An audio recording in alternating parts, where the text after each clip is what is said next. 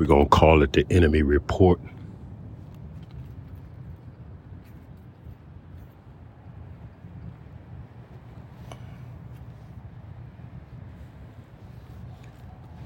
Those that do reconnaissance missions.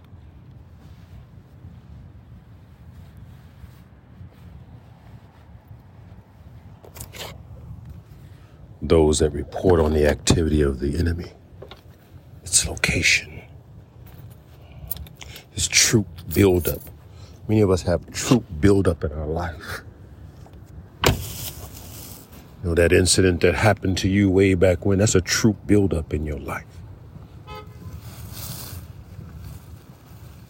You know, our enemy, an enemy report, enemy report. Our enemy oftentimes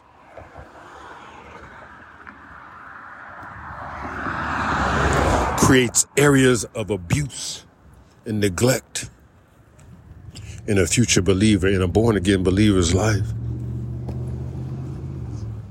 In all life, as a matter of fact, you'll find that the enemy, our enemy, our God enemy, our God's enemy, attacks us so much so in our youth. Because in our youth, we're ultra vulnerable. We can't push back against the tides of insecurity that our parents may themselves be victims of, that they unconsciously push into our lives. How much of my insecurities come from my mother's insecurities? How much of my insecurities come from my father's insecurities? How much of my life is just the perpetuation of their pain? How much of my life is a perpetuation of their dysfunction? And it's not so much even an economical thing because if I'm dysfunctional spiritually, then I'm dysfunctional, period. There is no peace. There's no peace in the vessel. So money don't solve this problem.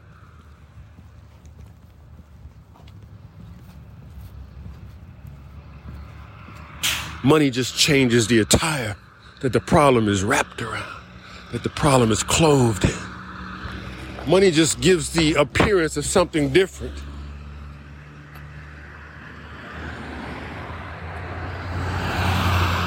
How many of us are living broken lives? How many of us are living the lives of our mothers and fathers? Living out their dysfunction living out the destiny of their dysfunction.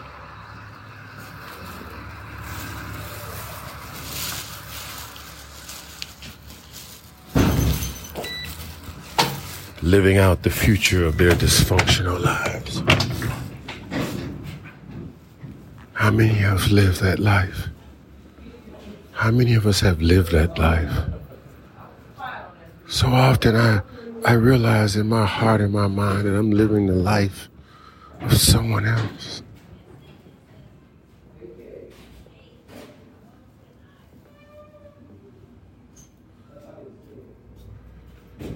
I'm not living my own life. I'm living the life of a father that didn't care for a wife. I'm living the life of a mother that didn't live the life of Christ. I'm living their lives. I'm fulfilling in many ways their dastardly dreams because I'm taking on their personality in little bits and little shapes and little forms. Why do I think like this? It's because the culture I was born in. Why do you feel like that? Because the culture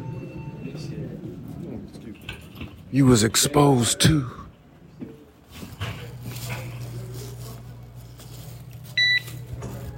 I don't know an original thinker.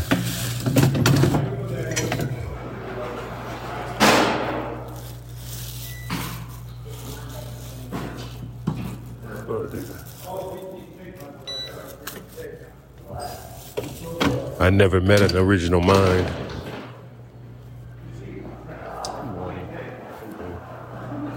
I never met an original thought. Hey. It's all of my thoughts.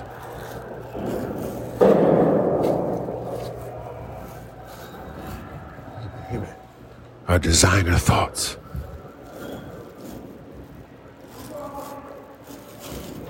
All of my thoughts.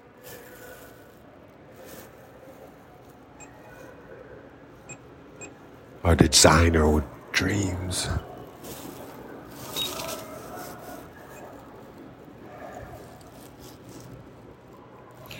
I just recently met myself.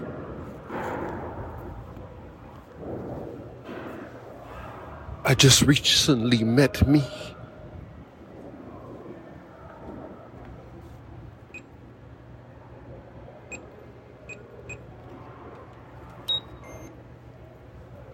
Just recently got introduced to myself, my spiritual self.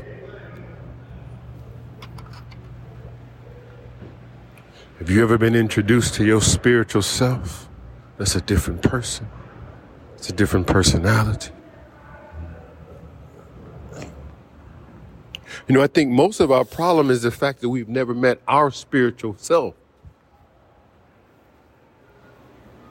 I'm gonna have to wrap this up in a in a, in a, in a little blanket and deliver it real soft and slow on a pillow of love. Most of our problem, in my opinion, is that we've never met our spiritual self. I'm talking to the born again believer now. I'm talking to the born again believer. I'm talking to the born again believer. Okay, I'm not talking to somebody that's just trying to get rich applying the principles of God. I'm not talking to somebody that's trying to get the things that God has so they can be a little bit more wealthy. I'm not talking to those individuals. I'm talking to the born again believer that wants to go out and meet the Lord.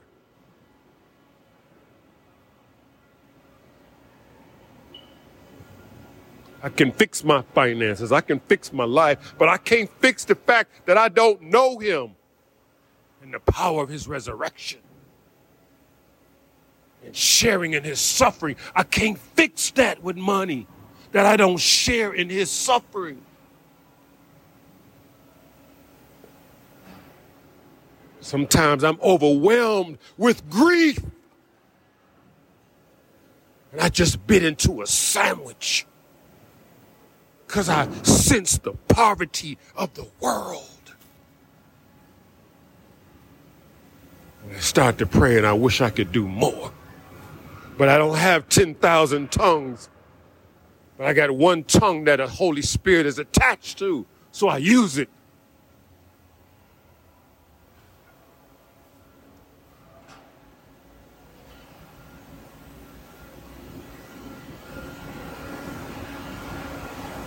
Personality wars, personality cult.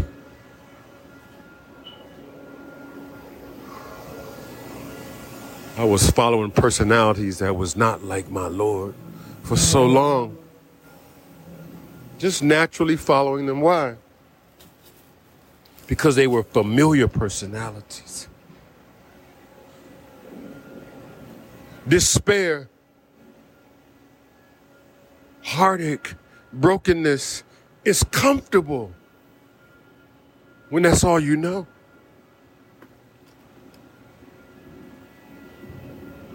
Many of us born again believers don't seek for another understanding because we're comfortable with misery. My mother was miserable. My father was miserable. I've, in fact, never really known a happy person. I don't know what that looks like.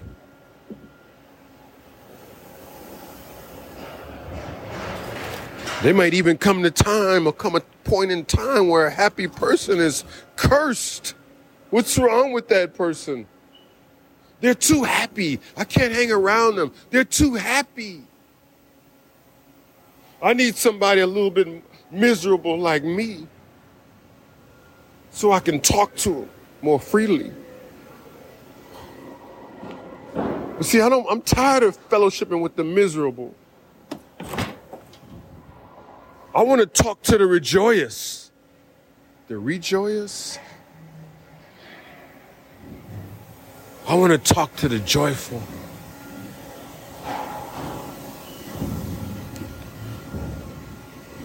I want to talk to those that have found peace in Christ. Where are they at? Because they're not religious. Where they at? Because they're not self-righteous.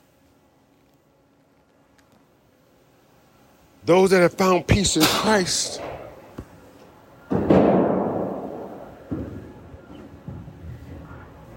Those that have found comfort in the Lord.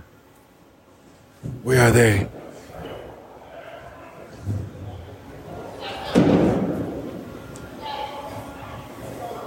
I don't see one. I can't find any.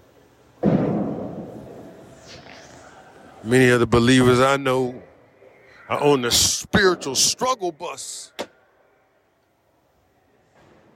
And they don't seem to be able to get off. I I understand sometimes you have to take the struggle bus from point A to point B, but you can't continue to ride on the spiritual struggle bus. You know what the spiritual struggle bus is? The spiritual struggle bus is not knowing who you are in Christ. That's a spiritual struggle bus. The spiritual struggle bus is not applying your life and comparing your life to the word of God that you find in the Psalms of your life. That's the struggle bus because you have nothing to compare your life to except yourself. That's a struggle bus. When you are the only thing you can compare yourself to in terms of a higher thought pattern, you own a struggle bus. And you belong to Jesus. See, the world will tell you to read a book. World will tell you to read uh, Napoleon Hill over and over and over and over and over and over and over and over and over again.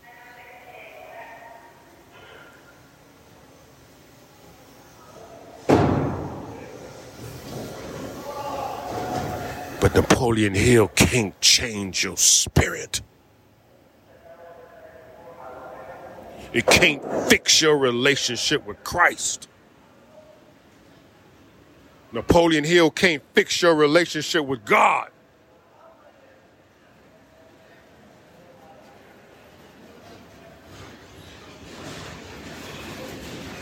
If that's your goal. See, some people just want things from God. They don't want to fix their relationship with God.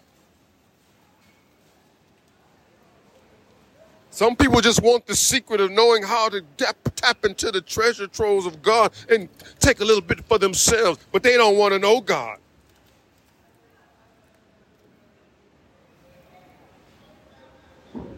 They want the keys to be able to go into the storehouse and pick them out a blessing, but they don't want to know God. They don't want to know the one that stands at the gate, at the door.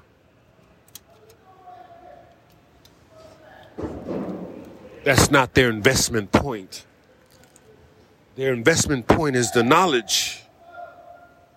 The knowledge of God is their investment point. The belief in God is their investment point. But you know that the enemies of God believe in God and tremble.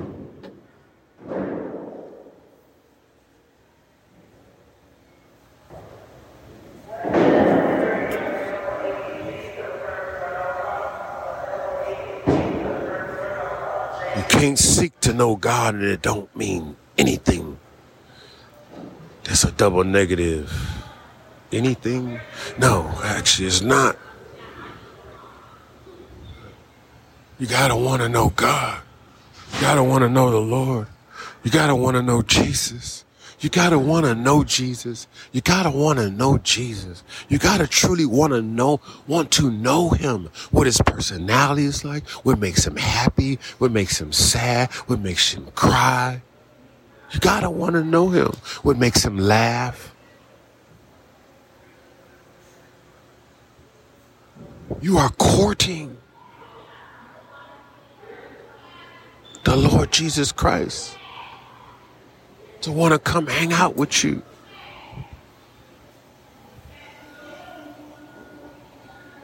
To want to come and be around you. And, and take confidence in talking with you.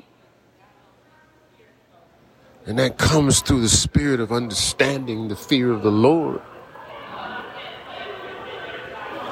See, many of us don't fear the Lord properly.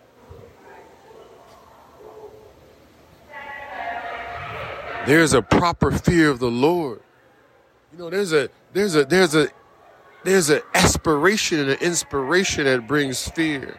But to fear the Lord means that you know He's coming. So you're cleaning up your house constantly for Him.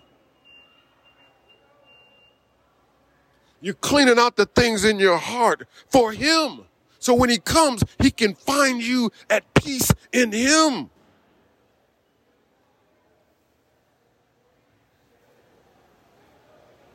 See, what are you living to do?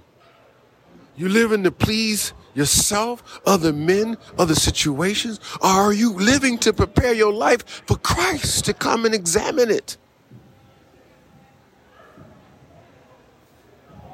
To come and dwell in it, to be a part of it. Are you living a life that's going out to meet Him? That means you got to clean up some things.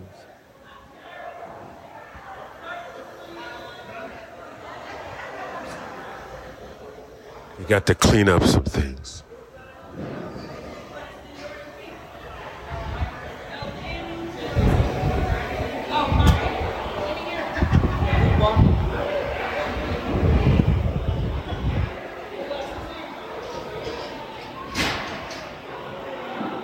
Got to expose the dark parts of your life, the dark secrets of your life.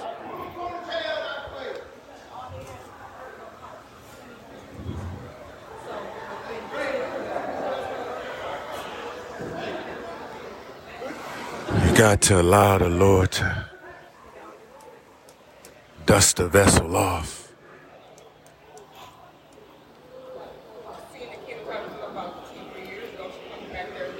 Don't be afraid of allowing the Lord to witness who you truly are.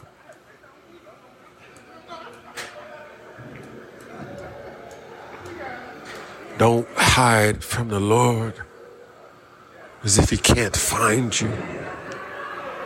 See, I can hide in my arrogance and say, it'll be all right. I'll be a little better next year. I'll be a little better tomorrow, but today,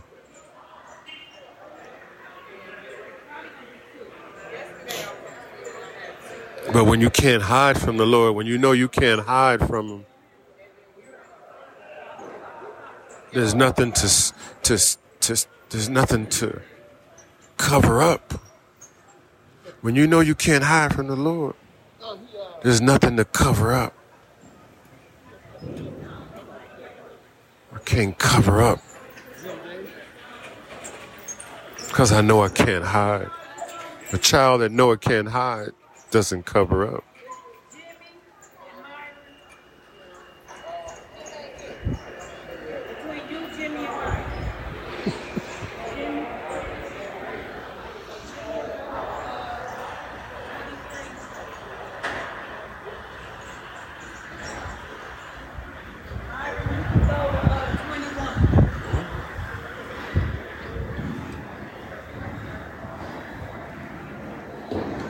To have nothing to hide from your Lord is freedom. What I mean by hiding is that I can hide in arrogance. I can hide in my unwillingness to read His Word. You know, there's a resistance in the flesh of reading the Word of God, of listening to the Word of God. Why? Because every time you read the Word of God, what does it do? It tells you about yourself. If you're listening to the word of God and it don't tell you about the things that's broken in your life, then there's something wrong with your reading.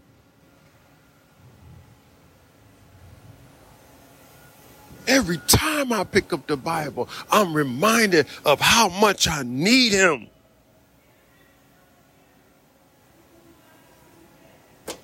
Every word that I place into my eye reminds me of how much I can't see him without him.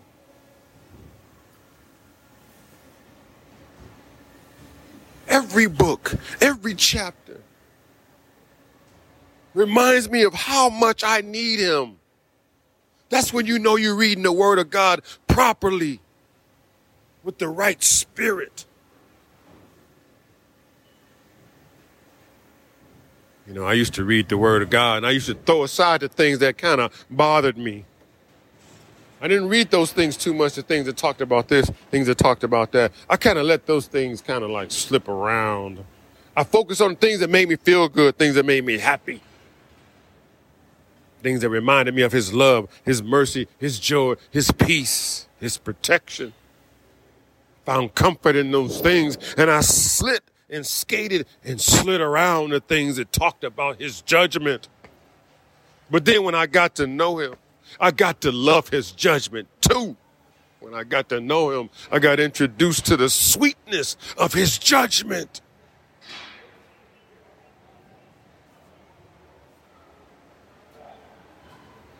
The sweetness of his judgment. And I fell in love with his judgment as well as all the good things, he, all of this and all of that, the things I considered good. But his judgment is good. It's just as good as his righteousness. It's just as good as his mercy. It's just as good as his peace. His judgment is just as good.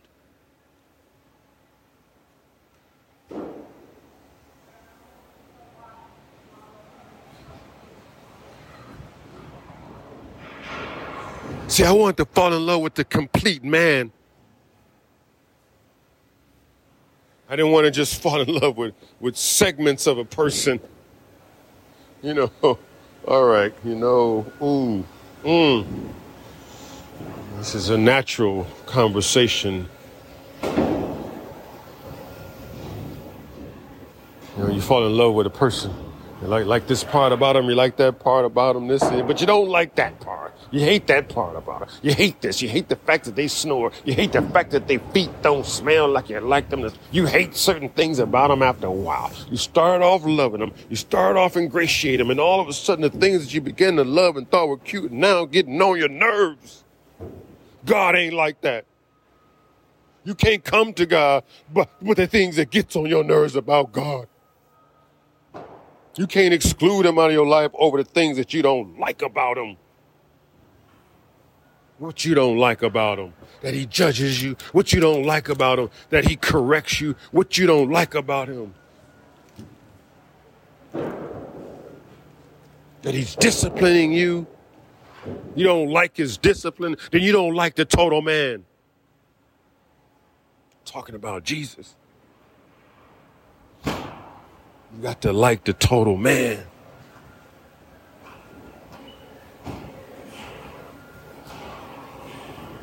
He's a complete God.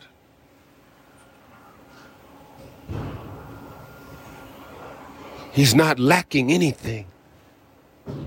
He's complete in mercy. He's complete in peace. He's complete in judgment.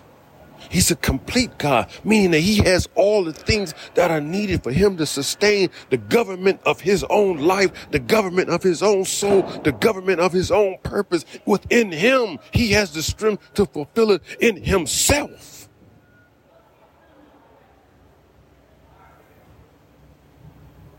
He's asking us because of love to be willing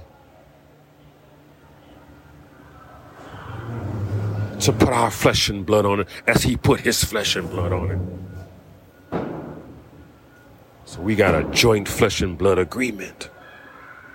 When I gave him my spirit, I gave him my flesh and blood. Because life is in the blood, the spirit is in the blood. When I gave my life to the Lord Jesus Christ, I gave him my blood, I gave him my flesh, and he crucified it with him. Now I can be resurrected in victory. In his victory. I can be resurrected in peace. In his peace. I can be resurrected in mercy, in His mercy. I got to be resurrected though. I can't lay down dead. He was resurrected. So that's how another mind is resurrected in me. That's how, that's why the scripture says, let this mind be in you that was in Christ Jesus, because you got a resurrected mind. Let this mind be in you, which was in Christ Jesus, because you got a resurrected body. You got a resurrected spirit. You have passed from death to life already.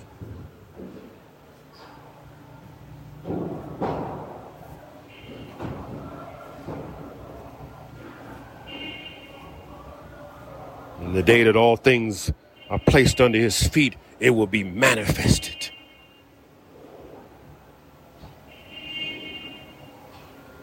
You got a right now, God. You got a right now, ready, God. A right now, ready, ready, right now, God. You got a right now, ready, ready, God.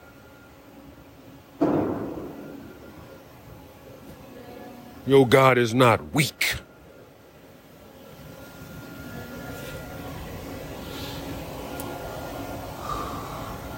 Your God is a consuming fire.